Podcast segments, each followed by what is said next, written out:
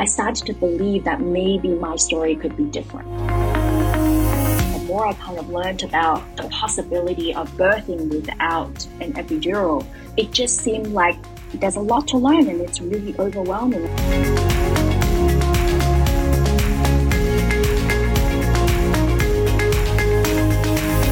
how do we get to that level of intimacy that I can feel safe with my partner during birth? Hi, I'm Jacquelyn Carmen, and I'm a certified breastfeeding counselor. And I'm Ruth Green, an international birth doula. And this is the Having a Baby in China podcast.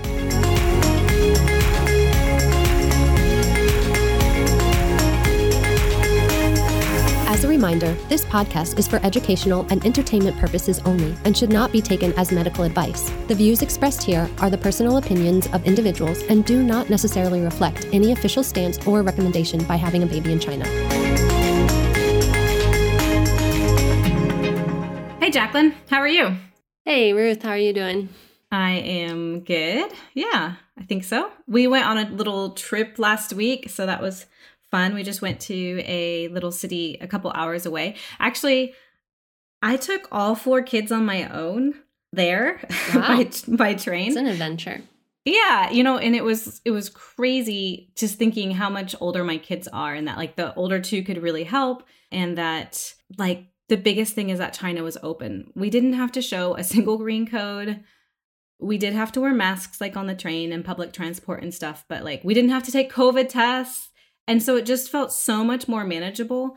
The biggest issue is that because we don't drive, I can't take a taxi with all four of my kids. So mm, yeah. I have to take a six seater van, which are actually like super hard to find. But, anyways, it was a good trip. And then I took them there. And then my husband was on a work trip and then he met us there. And we had fun going around for just a couple days and then we came back. So we've been trying to get back into routine this week. But how are you? Mm, yeah. Pretty good. Yeah, not much. Same old, same old. Yeah. So, yeah, today we're having a special guest, Mandy. We're excited to have Mandy on the podcast today. Hi, Mandy. Hi, Jacquelyn. Hi, Ruth. So good to have you today. How are you? I'm doing well today. The weather has been really oh, nice oh, in Shanghai. Is it getting warm there finally? Like it's it's so cold here. Yes, um, it's a pleasure to be here. Mandy, can you tell us a little bit about you, where you live, who's in your family, and what you do? Sure. I live in Shanghai. Uh, I have been living here for the past coming on 10 years. I am the mother of two children, a cat and a dog, uh, and I live in Shanghai with my husband. Mm-hmm. Um, I am a certified birth educator with Childbirth International. And yeah. and where are you from originally? I am from Melbourne, Australia, and my kids are three and six months. Oh, he's still so little. Yeah, very, very little. And what brought you to China? Oh, that's a great question. I came on a journey of self discovery. Mm-hmm. I was meant to be here for six months, and like so many of us, I ended up staying, and I have now built my family here and yeah, I don't think we're going anywhere anytime soon. So And your husband, where is he from? So my husband is from Canada.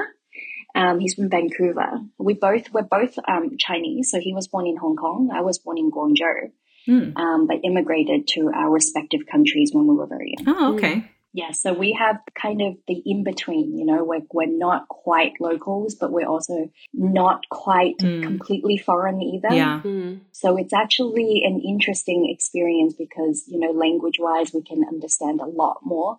Culturally, we can probably understand a lot more. Um, but at the same time, a lot of things are still foreign to us and it can be a, it can be quite challenging sometimes. Um, that feeling of in betweenness. Yeah. Okay, so tell us a little bit about the birth of your first child. Sure. So Ella, my first. Uh, she just turned three uh, a couple of weeks ago, actually, and I gave birth to her in Shanghai. I had a an unmedicated water birth with her. Wow. Um, at a private hospital here. Um, it was with the, the Ferguson team for, oh, okay. for people mm-hmm. that are, are based in Shanghai, and I, I think a lot of people that are based in Shanghai will, will have heard of the team. Yeah, and that was three years ago. It was an incredibly powerful and beautiful experience. Mm. Intense, extremely, extremely intense. Mm. Um, but it was beautiful. um, I left that birth really feeling like a very different person in, mm. in a very mm. positive way. Mm-hmm. And I felt like I had a very big rebirth actually. Mm. Um, and yeah, and everything everything changed for me from that point onwards. How did you choose that? Like, not very many people would be like, oh, I want a water birth for my first. Like, mm. what led you to to Ferguson to choosing a water birth? I didn't know actually. Mm-hmm. I even though I grew up in Australia, I'm quite familiar with, you know, going to the beach, going to the pools and just being in water. I wouldn't say that I grew up being very athletic or I, I or very naturey. So like actually it, it, was kind of a very foreign concept to me to have a water birth. Um, and, and I would say that it was more like a gradual process. So with preparing for my first birth, I did, you know, I guess all the, in my mind, it was like I never paid any attention to birth before I was pregnant with my daughter. Um, I didn't listen to any birth stories. I didn't even really pay attention when my friends were talking about their births. You know, I, it was just something that was so beyond my my comprehension. Mm-hmm. I wasn't even sure if I wanted to have children. And when I became pregnant, I think it was just like, okay, well, this is a thing that I now need to prepare for, and and I guess I just approached it with like, I had a look at some books and I found some books to be, I don't know, I, I guess I, I found some books to be like, whoa, like, I don't know if I like the way that this information is presented to me. Hmm. Um, and so I would kind of read it a little bit and then I'm like, no, I can't get into this. So I'll put it down. Mm-hmm. And I think mm-hmm. I went through quite a number of really popular books mm-hmm. um, and kind of had the same reaction. Hmm. And then I came across a book called Nurture when I was traveling back when we could travel. Mm-hmm. When I was yeah. in San Francisco, it was a, a, book called Nurture, and it just seemed like it was very, um, it was very gentle and non-judgmental with the way that it was presenting information. And I think, I guess the reason why some of the other books didn't really appeal to me was it felt so like telling me what I needed to do with my body mm-hmm. or like mm-hmm. telling me all the things. And I wanted to have choice. I wanted to feel like I, I, I, I have choice. And this was, this is just me reflecting on it now. Mm-hmm. And I remember that was kind of like, okay, I can actually sit down and read this book now. And, and it, it was, yeah, it was very neutral. Hmm. Yeah. And so that was kind of what started me on it. And then I knew I needed to go do birth classes at the hospital because that's just what people do. Mm-hmm. I mean, that was just what my assumption was, just mm-hmm. to, to do the classes at the hospital. And then that was kind of my, my idea of it going in. And then I had a friend that was, uh, that became a, a, new mother. And I remember talking to her about some of the fears that I had about going into motherhood. Mm. And the fears were more actually related to me becoming a mother because I didn't, I, I spent some of my childhood being separated, actually most of my childhood being separated from my mother. And, mm. and so we had a very similar experience in terms of life. And, and so when she became mother first, we had conversations and I was like, I don't know how to navigate this emotional side of being pregnant and becoming a mom. Mm. And so she actually suggested for me to go see a psychologist that was based here at the time. And the psychologist was working at a private local hospital here. She hmm. was a, a, foreign woman named Hattie. And she was also running Lamaze classes at the hospital. Hmm. And I remember after the first initial meeting with her, she invited me to the classes. And she was like, just come along. If you wanted to, yeah, just come and join if you wanted. And it was a very open invitation. And I thought, okay, well, why not? It was a series of, I think, six classes or something like that. And I remember at that point, I had kind of, you know, done a little bit of research. I wouldn't say extensively, but I knew enough about how if for example, if a woman was to, to get an epidural, um, that there could be a cascade of interventions that come after that. And for me, I really wanted to avoid that. So I, I had an intention to avoid the cascade of interventions. I didn't want to potentially, I wanted to decrease my chances of, of having a cesarean. I knew that I wanted to avoid getting an epidural if it was a possibility for me. But I remember when I went to Hattie's class, and I remember I think it was the first class, and I was sitting there with a probably there was about 10 other women that were sitting mm-hmm. there and we were all seated kind of in a row and i remember she came and she looked at us and she said what do you think birth is like? And every single one of us kind of said, painful, it's excruciating, it's horrible. Like we didn't have anything good to say about birth. And she went around the room and she looked at us and she looked at each one of us in the eye. And I remember this so clearly. She looked at each one of us in the eye and she said, how do you know? And that question really kind of shook me a little bit. And in that moment, I was like, wow, yeah, like, how do I know? And then, of course, like all the women in the room were saying, oh, you know, my mom told me, the movie said so. But again, that question really stuck with me. I sat there and I was like, wow, no, how do I know?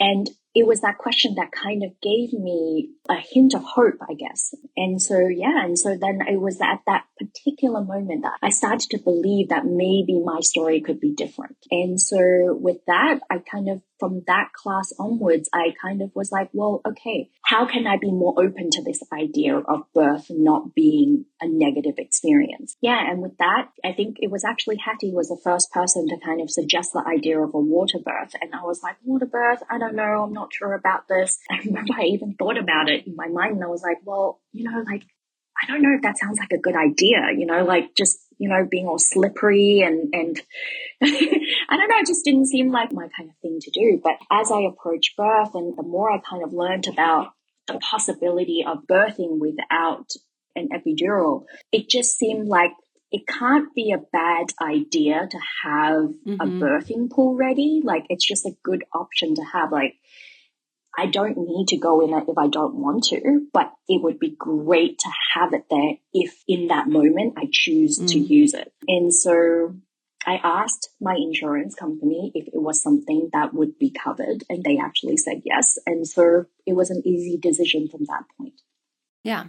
So, you talked a little bit about yourself and your journey and educating yourself in preparing for giving birth to your first child. How about your partner? Was there any preparation that he did separately or together? So, interestingly enough, I didn't realize how important it was for him to prepare, especially mm. for the birth of our daughter. Like, I, I mean, he came to some classes and it was like, we also did this birthing I think it was called Birth with Partners. It was by a yoga teacher. Um, her name is Marie. It was beautiful. It was a, a, mm. a think three hour class where we kind of learned of the basics of labor and we did some meditations together. She showed us some comfort measures and it was beautiful. I remember at the end of that class, we like looked into each other's eyes and, and there were tears and it was, it was mm. just like a really beautiful, mm. connected kind of class. But mm. I didn't realize how much we needed to prepare for it together for mm. for us to I didn't realize that there was a need for us to be a team. Mm-hmm. And actually interestingly enough, the reason why I got a doula for the first birth was I thought, oh, I don't know how my husband is going to be during this birth. Mm. It yeah. would be great to have someone else there that can kind of be almost like the buffer mm-hmm. between what is happening with me and for him to kind of have a little bit more context. And I felt safe in knowing that there was an additional person to support him if we needed. Yeah. Mm-hmm. Yeah. So I would say that like we did prepare, but I didn't understand the extent of how much we could have prepared mm. together and how we could have made that really an experience that that could have taken a very, very different and more connected form. Mm. So, what kind of role did your partner play in your first birth? And then going into your second, contrasting mm. like what you did for your first and then going into the second and what you prepared and did and then for comparing that to the second sure so i actually remember like with my first birth the moment like we were holding hands for a long time during the labor i was already in the pool and we were already holding hands for a long time but i remember actually at one point i looked down and I saw how white his knuckles were. and then I looked up and I looked up at his face and I could see that he was shaking. Aww. And absolutely like understandable because I remember I was very, very like in my body. I was making a lot of sounds and I was in what I describe, you know, a very, very animalistic state. Mm. And I remember it was like, and I just, I just looked at him and I was like, ooh, I asked for my doula at that point actually. And I was mm. like, okay, I, I need someone else. I need a different kind of energy. And I remember at the moment she held my hand, I looked down at her and I looked into her face and how calm she was. Instantly, mm. I was like, whoa, okay, no, I'm okay. Like, I'm okay here. Mm. Yeah. And it was just a very different experience because I think that, like, I mean, he had never been in that situation before. So I, mm-hmm. I mean, I, he reacted and his reaction was a very natural response to not having been mm-hmm. in that situation before. Mm-hmm. And yeah. I think because he was uncertain, it made me uncertain. Mm-hmm. Mm. But the moment that switched and, and I held my doula, Mindy's hands, it was like there was that instant reassurance of like, oh, okay, I'm actually doing okay here. I don't need to be afraid. Mm-hmm. And so yeah, and so so that was kind of like the first birth. Mm. And then I remember looking back on the first birth and going thinking, wow, I could have actually had that opportunity with my husband for him to mm. be that mm. person of mm. reassurance for me. Mm-hmm. But I didn't know for the first birth that I could work towards that. Mm-hmm. And mm. so with the birth of our son, Ralph, um, who was six months old, we prepared differently in the mm-hmm. sense that I was a lot more open to him about my fears. Hmm. I was a lot more mm. open with him and communicating each step of the way about what I needed from him. So we, we decided to have our daughter there because we had never really been separated from her ever since she was born. And I didn't want the birth of our son to be that mm. moment. Yeah. Mm. And so we wanted yeah. her there. And so, of course, like I wanted him to be that person for me and mm-hmm. we prepared for that. But mm-hmm. I think as the pregnancy kind of unfolded and, and the further along we went, it became more obvious that I needed him to be that person for her, to to be that mm, that place of security for my for, for our daughter so that she could feel safe during this big transition. Yeah. And so the role for him evolved. I felt so safe knowing that she was with him, mm-hmm. that I didn't need to worry about her because she was with him. And so we prepared differently, um, but it was really still very much going towards the idea of, okay, what do I need in that moment to feel supported? Mm-hmm. And really being really clear with him on what the expectations are and what I envision for his role to be. But up until the moment of birth, we didn't know how it was going to unfold. We didn't know, I didn't know if I needed for him to be there for me more. Mm. So we prepared kind of for both scenarios. Yeah. And so I would say that we prepared differently for the second birth, but mm-hmm. really with the intention of we need to be partners in this. I need for you to do things for me so that I can do the job of birthing our child. Mm-hmm. Mm-hmm. And of course, that looks different for, for each birth. And yeah, I'm, I'm glad that we went in the second time with a little bit more awareness what you were sharing about yeah. looking into the doula's eyes and receiving that piece from her that really you know spurred on the energy or you know your sense of safety uh, it reminded me actually of dr bradley who is like kind of the founder of the Bradley method, which is a whole other topic that we don't need to get into today. He was the first doctor or one of the first doctors to put the movement to have the dads into the birth room because his experience was he was an obstetrician and he would be there with the mom as she's giving birth and there would be this huge release of oxytocin because that is what causes birth to happen is oxytocin. And he said over and over again you know he'd deliver this mom's baby and then they would look into his eyes and they're like dr bradley thank you so much. I just love you so much. And he's like this is the experience that they need to be having with their husband not with me. And, you know, I'm here as an obstetrician to make sure that like things are going mm. the way they should be, but the husband needs to be here to be holding the mom's hand and to be sharing that like really intimate, powerful moment. And so then when people ask me like why do you have a doula?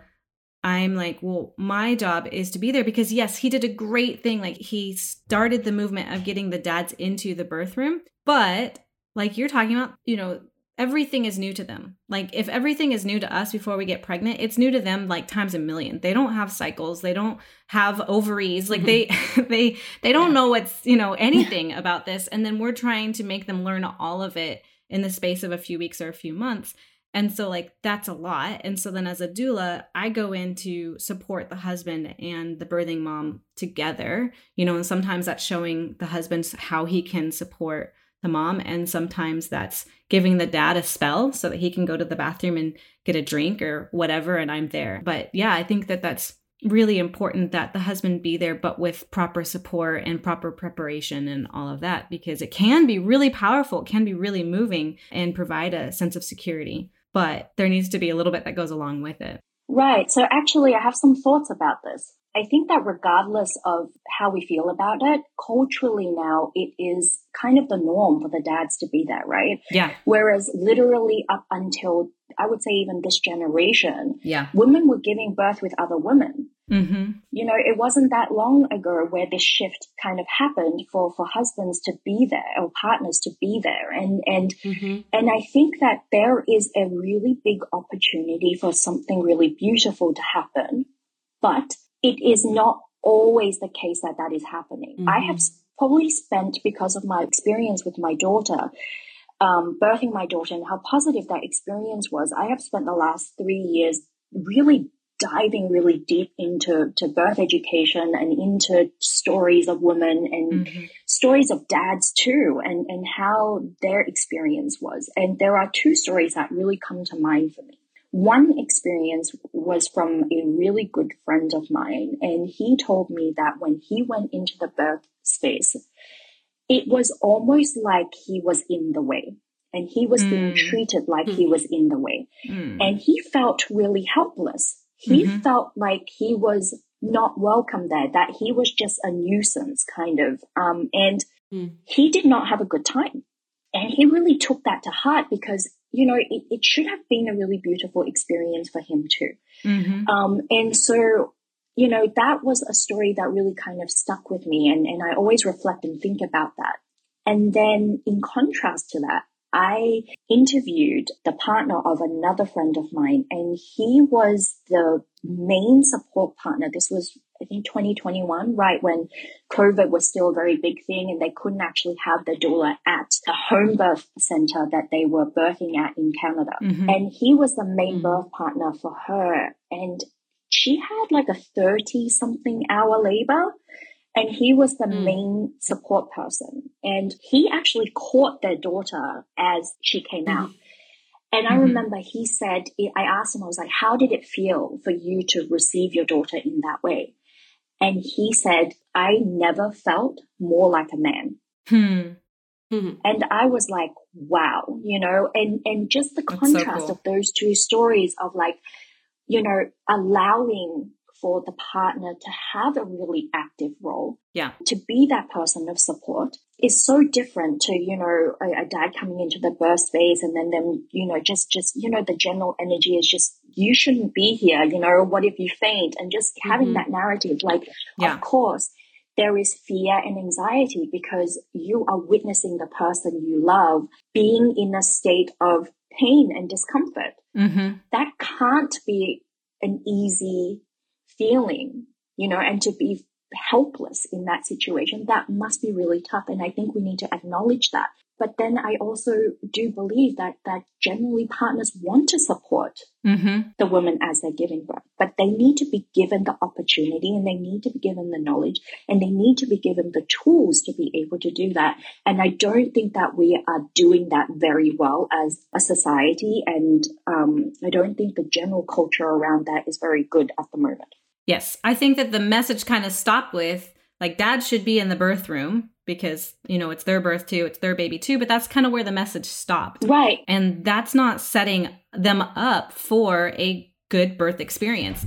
One of the most pivotal moments for this for me in this was i remember being called to a birth uh, in the middle of the night and the mom is having pretty strong contractions like four or five minutes apart and the dad is standing there with like so much anxiety on his face like his arms at his sides like she's in pain. I don't know what to do. Like, help, please, you know? And all I did was I walked in with my calm voice and I said, you know, hi guys, how are you doing? And then I took the dad's hands and I just showed him how to like stroke down her back and the areas that would be good to, you know, to massage. You know, we talked with her about the pressure, like what felt good, what didn't. And then I said, you know, I'm going to give you guys some moments of privacy. And then I walked out of, you know, I mean, I said, was that okay with you, of course? And then I actually left the room for like 40, 45 minutes. And they just had this like mm. peaceful, like Beautiful. time of working through it together where he wasn't just like, ah, she's in pain. What do I do? And she's not standing there by herself, like suffering, you know? And I was in the room next door. So like they could call me at any point. And it was such a great, like, it's just so clear, such a clear picture in my mind still to this day. Like walking into the room and seeing this poor dad just completely helpless. What do I do? Uh, and being able to just do simple things to really include him in the birth. I tell my clients I'm never there to separate you two. It is not my role as a mm. doula to come in and replace the dad or to stick him in the corner so I can go over and work my magic, so to speak.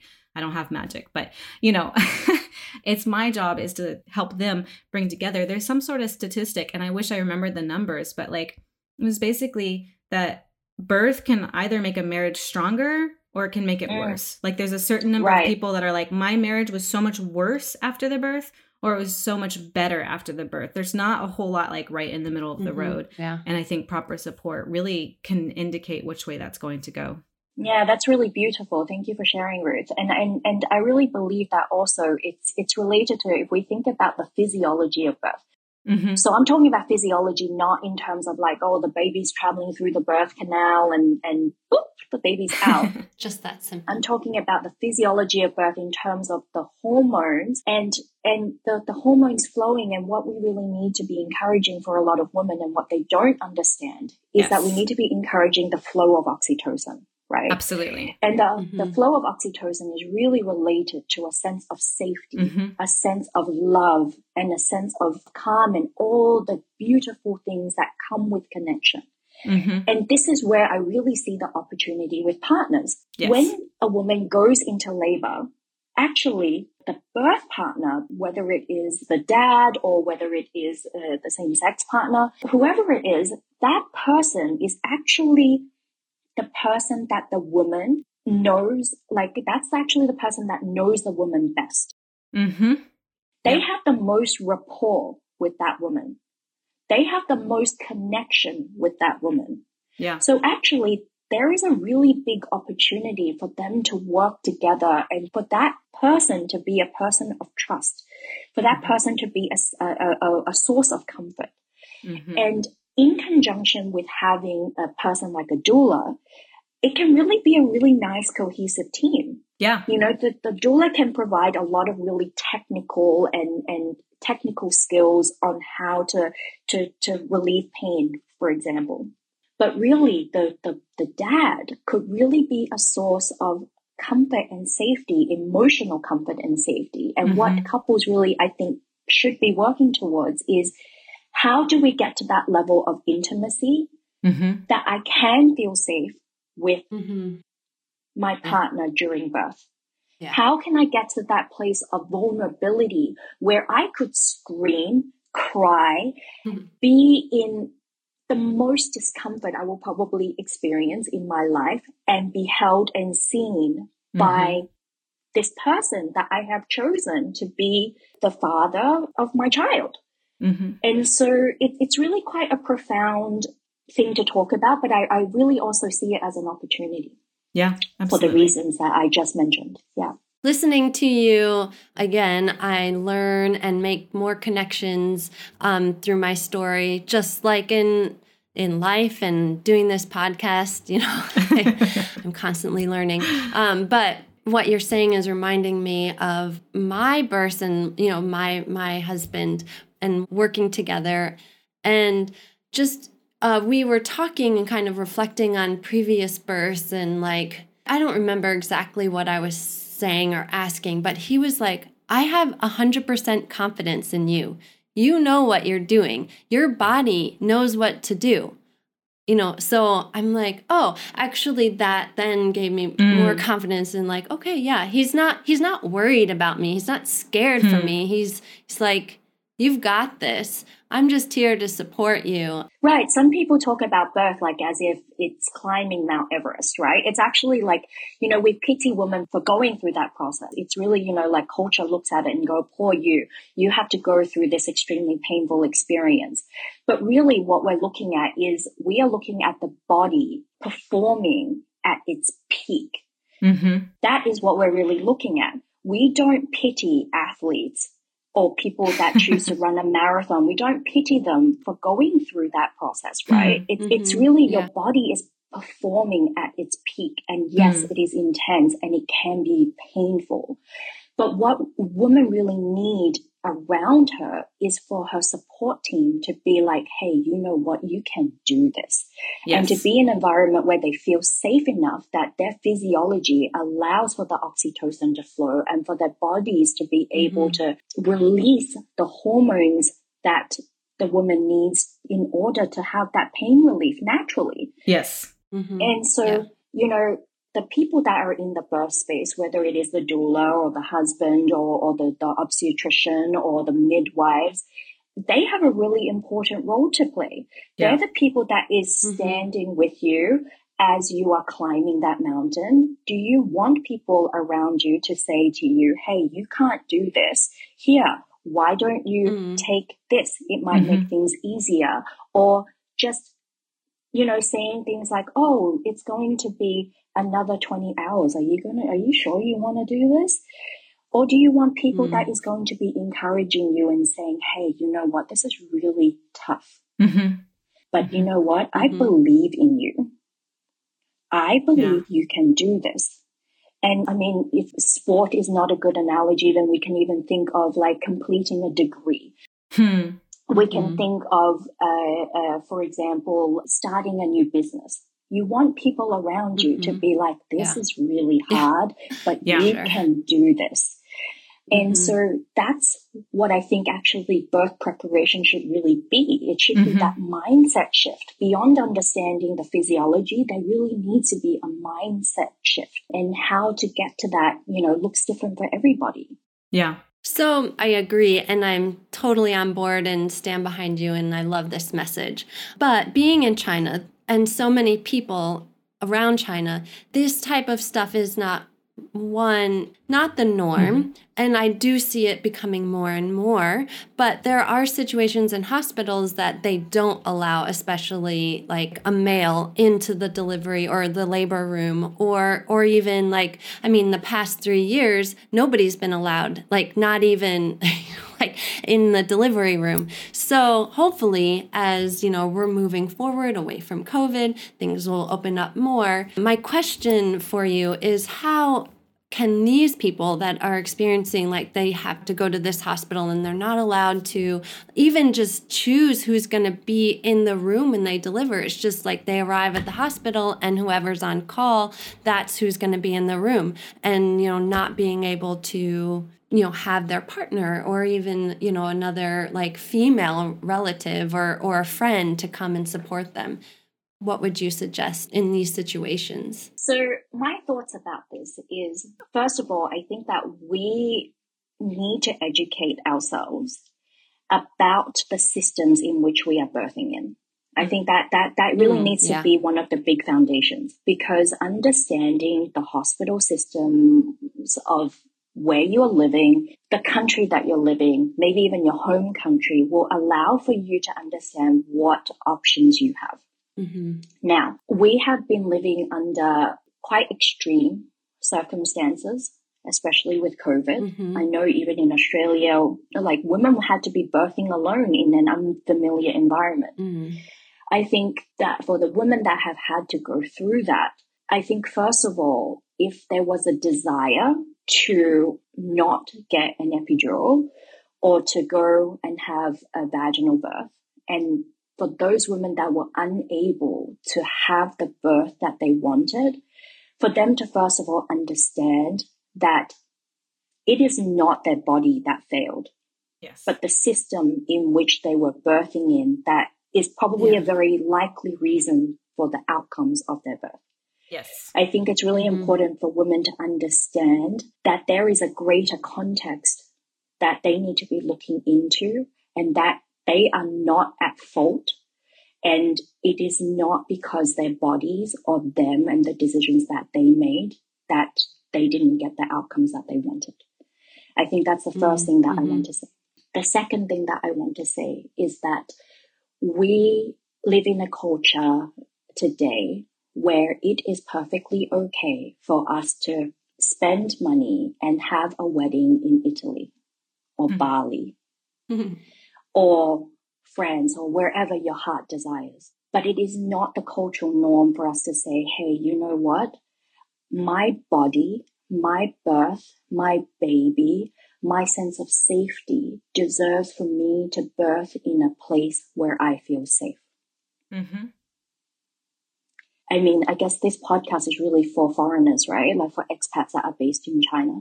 Mm-hmm. China doesn't allow for home birth, for example. So there might be women that are based here that's like, you know, I want to avoid all of these interventions and I would love to go home and be supported by my family and people that I know, but yet they might not even consider that to be an option because mm-hmm. it just seems culturally so not the norm. Mm-hmm. And so I would say, you know, that understand the birthing system here.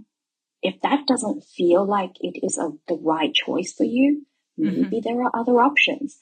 I don't know what that looks like for each individual, but I do believe that in educating ourselves about the various aspects of birth beyond the, the classes that are offered at the hospital, and I would say even much earlier than the third trimester to learn about birth, learn about it as soon as possible. Mm-hmm. The moment you're pregnant, understand what that landscape looks like. There is a world of information that is free, paid, you know, on social media, in podcasts, everything is out there. But it takes work, it takes effort, it takes making really hard decisions mm-hmm. and allocating resources and reallocating resources and maybe saying, hey, we don't need that 6,000 RMB bassinet. I'm going to spend that on a positive birth experience because a positive birth experience, a good experience means that you will transition into parenthood in a more holistic way and with more positivity. And at the end of the day, what the baby needs are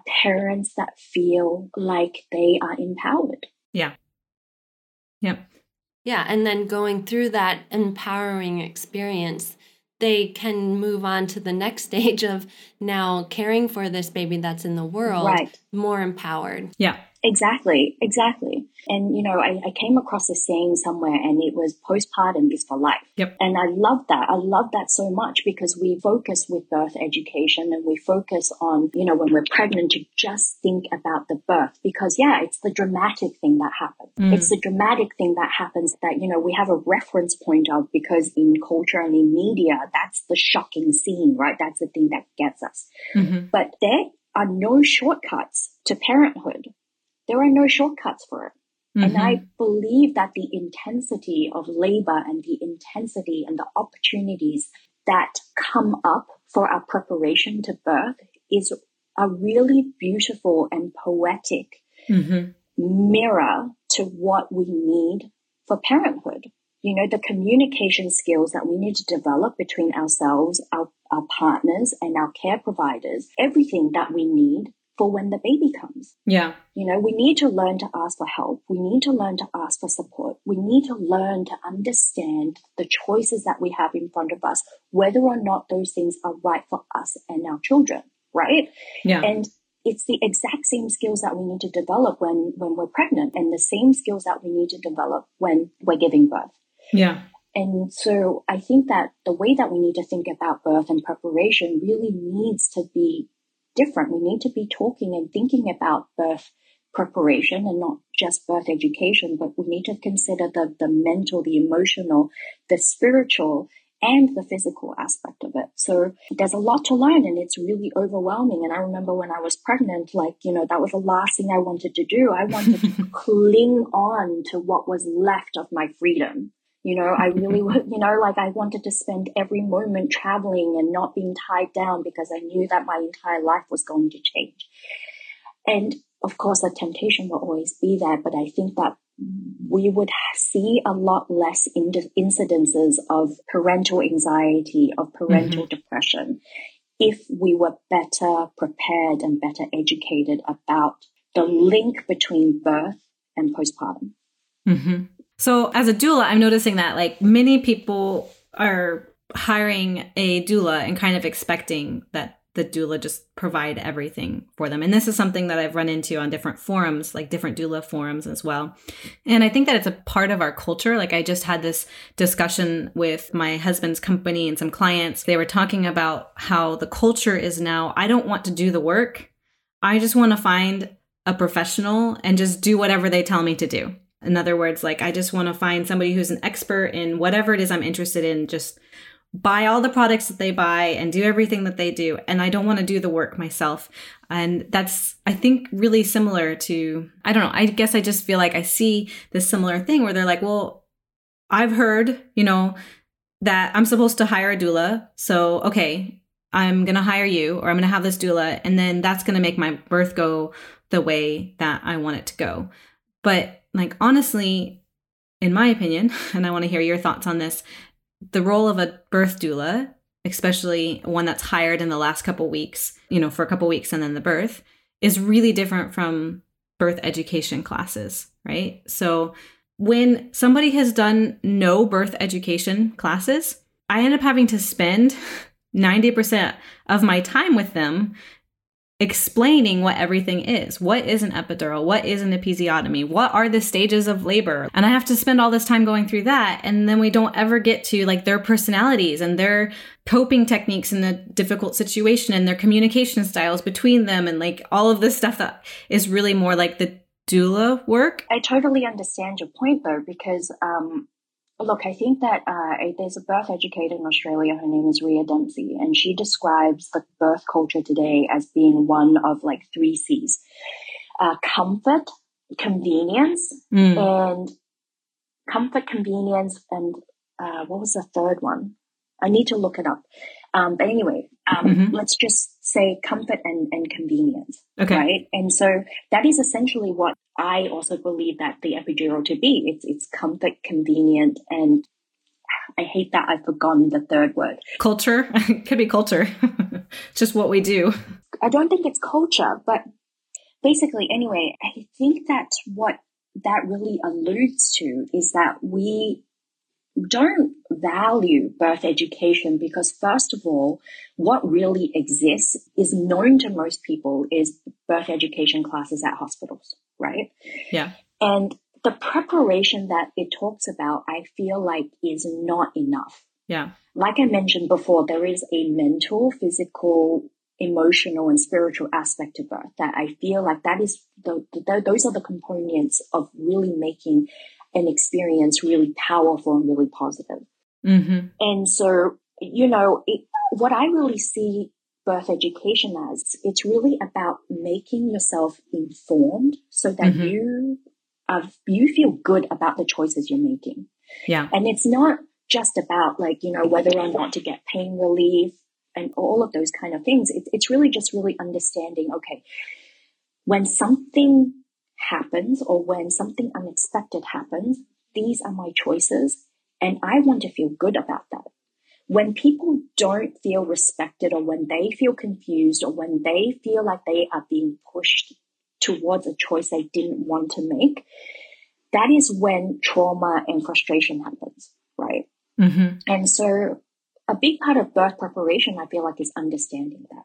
Mm-hmm. Now, what I really see a doula's role is, is what it could really be, is that they are really the person to emotionally and professionally support you when you cannot make those decisions for yourself. Because we have to remember that when, when women go into labor, their thinking brain actually switches off. And it should. Yeah. And bio, yeah. like, you know, if labor is working well, then biologically speaking, women really need to be just in their bodies. Yeah. They shouldn't be making decisions. They shouldn't be thinking. That is when labor progresses really quickly and when the body can really do its job right? And so a doula's role really should be is to be to, is to have enough connection and rapport with the woman so that the woman can be in her body and she doesn't have to think about all of those other things. Mm-hmm. Yeah. And the doula can step in and, and help advocate and right exactly so that they can be the, the brain and the voice and i don't see how doulas can do that effectively if they are not given ample time and mm-hmm. ample time to kind of communicate and get to know the woman better. Mm-hmm. I mean, I want to step in for just a moment because I think there's actually a pretty big, um, there's like two camps of doulas. One thinks that a doula should never make any decision on behalf of a client. That's the role of the client and the birth partner. Uh, and there's, I mean, for even just for legal reasons or liability reasons, but also just because you might interpret something incorrectly and then make a decision that the client then is upset with later. And then there is the camp that's like, you know, know, like you're supposed to know them so well that you can make the decision. I feel like my opinion is kind of a bit in the middle. So if I see something going on, so I need to have ample time before. First off, if I'm not also being the birth educator, then I need them to have taken birth education classes so that they already have like a, a basic understanding of the options and all of that. And then I need ample time to be able to sit down with them and get what their feelings are about this and about different things. And then when I'm in the moment with them, and I see something coming up, because you're right, the mom's thinking brain should be turned off. So she shouldn't be looking around for episiotomy scissors constantly, right? Like she, she shouldn't have to be right. on guard the entire time. She should be able to trust me and her partner to be like, oh, wait, there's the episiotomy scissors that they're pulling out. Doctor, could you wait a moment? and then give the space then for the mom or the partner you know if they have the relationship if she has a relationship with her partner that the partner can say no we did not want that he can step in or if it does mean the mom coming out of that a little bit to make the decision. So I feel like I'm kind of a little bit in the middle. I'm not like, I won't ever make a decision, but I'm also not like, definitely I should make all of the decisions or I should make decisions so that they don't have to. I'm more like, I know what they want or what they desire. And I also understand that that can change during the birth. And so I'm aware of the situation so that I can bring their attention to it when it's critical. Does that make sense? Right, right, right. Absolutely. But I also feel like that is also a part of the education, right? Like mm. education that you need to be working with a doula or other care providers that is aligned with your beliefs and the way that you want to approach things. Yeah. So some families don't want to be making decisions and that's okay. They want True. to give their trust to someone that can make those decisions for them. Yeah. But it's, again, like, you know, it's about understanding and educating yourself enough to understand that there is choice. So jumping off of that, like a lot of people don't understand that they have full right to change care providers if yes. things don't start mm-hmm. going a way that they don't want it to go. You know, so for mm-hmm. example, like, like, you know, maybe at 36 weeks, your care provider starts suggesting inductions. Mm-hmm. And that is something that you really, really don't want. This is your birth. Your care providers won't need to live with the consequences of things that happen that kind of you have to live with that for the rest of your life. Mm-hmm.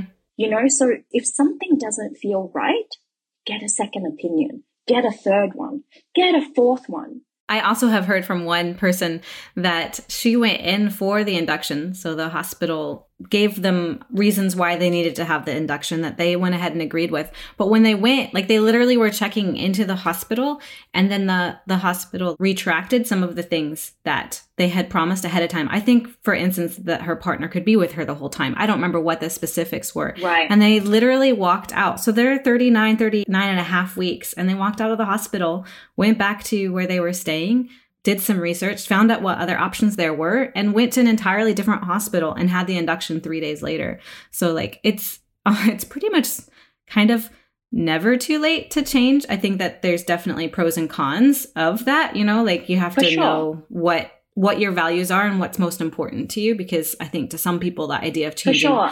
the hospital that late would be terrifying and not put them in a safe place. But don't ever feel like you're trapped in a certain space, you know.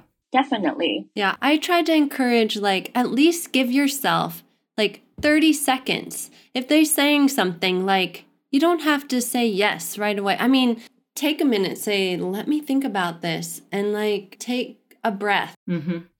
and then be like, no, is this like it's very rare. There are some times, but it's rare that it actually has to be decided right there at that right. moment, right? Like Right, exactly. And I and I think that um again, it, it, it's about making an informed choice, right? Like, and that's the thing. Unfortunately, we live in a world where care providers don't sit down with you and, and go through with you the risks, the benefits, and go through, you know, all of these things in detail. They, pre- mm-hmm. they, most of the time they present you with something that feels so urgent and feels like if you mm-hmm. don't agree yeah. to mm-hmm. it, your baby will be in danger.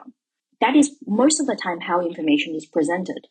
And so it seems like you have to make a decision right there and then.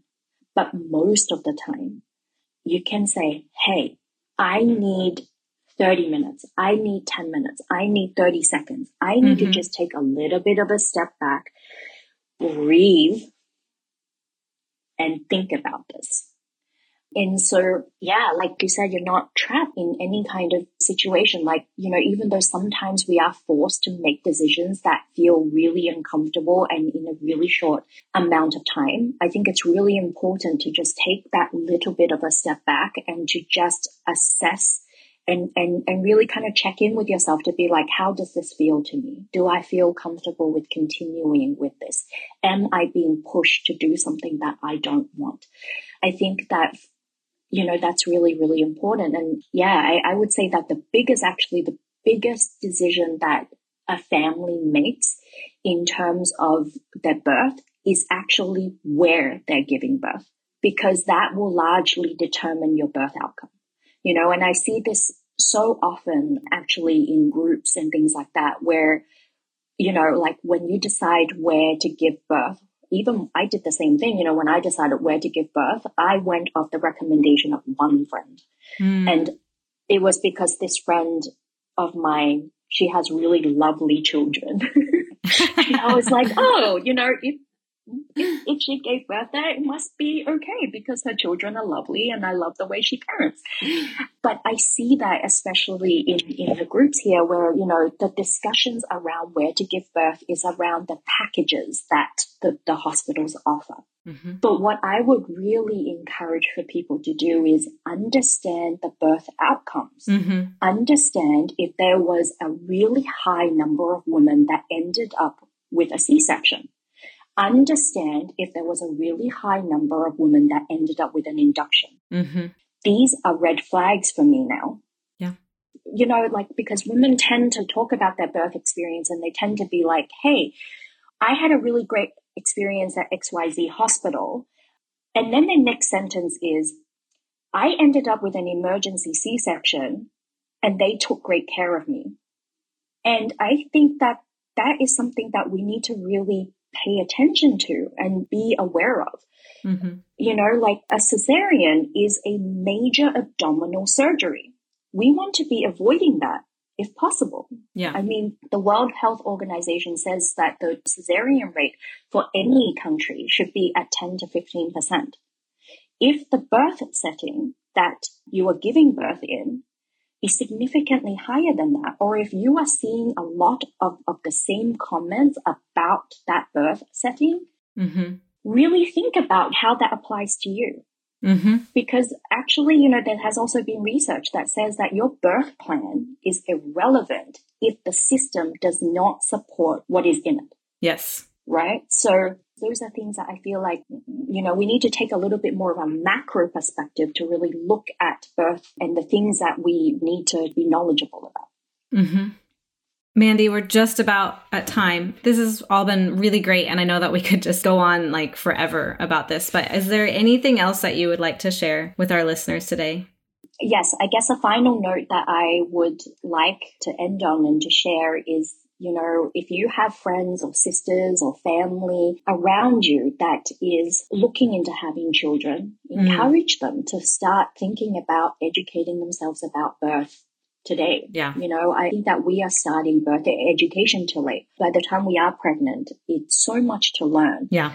And so I think that what really needs to happen is that we need to just make birth a bit more mainstream. You know, yeah. understand this knowledge about birth should be more prevalent and should be out there a bit more for people to understand. And so that by the time we get to birth, it's not such a surprise and it's not so overwhelming with all the things that we need to consider and prepare for. Yes, definitely. Great. Well, thank you so much for being with us today. Thank you. No, thank you for having me. And Mandy, I think we're going to need to have you on uh, for your birth stories too, because it's very rare that I hear somebody talk about their first birth as being so empowering. Yes. Like that's a lot of times I feel like the story is more like people had a really rough first birth and so then they're like I'm going to change everything and do something different for the second birth. Right. And I think that's really incredible. So I want to hear I want to hear all about that. We were going to talk about your birth stories, but we had so much other stuff to talk about. So we'll have you on again. Sure, sure. Thank you. Could I share where listeners can find me? Yes, absolutely. Thank you. Okay, great. So I actually have a birth education course um, that is going to be available on demand from May. Mm. It is actually a course that is intended for all women, not just women that are pregnant. So the course actually welcomes women to kind of understand their bodies and physiology. The course also talks about the culture of birth, uh, transformational pain. Yeah, I would invite uh, listeners today, if they resonate with the things that I've been talking about, to take a look at www.wearemakingmothers.com. Great. Yeah, it's a course that is complementary to other forms of birth education. Sorry, I can also be found on Instagram at Making Mothers. Great. Thank you.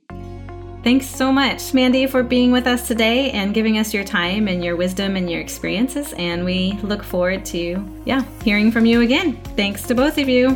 Thank you. Thanks, Ruth. Thanks, Jacquelyn. Thanks, Mandy. Until next time. Next time. Bye.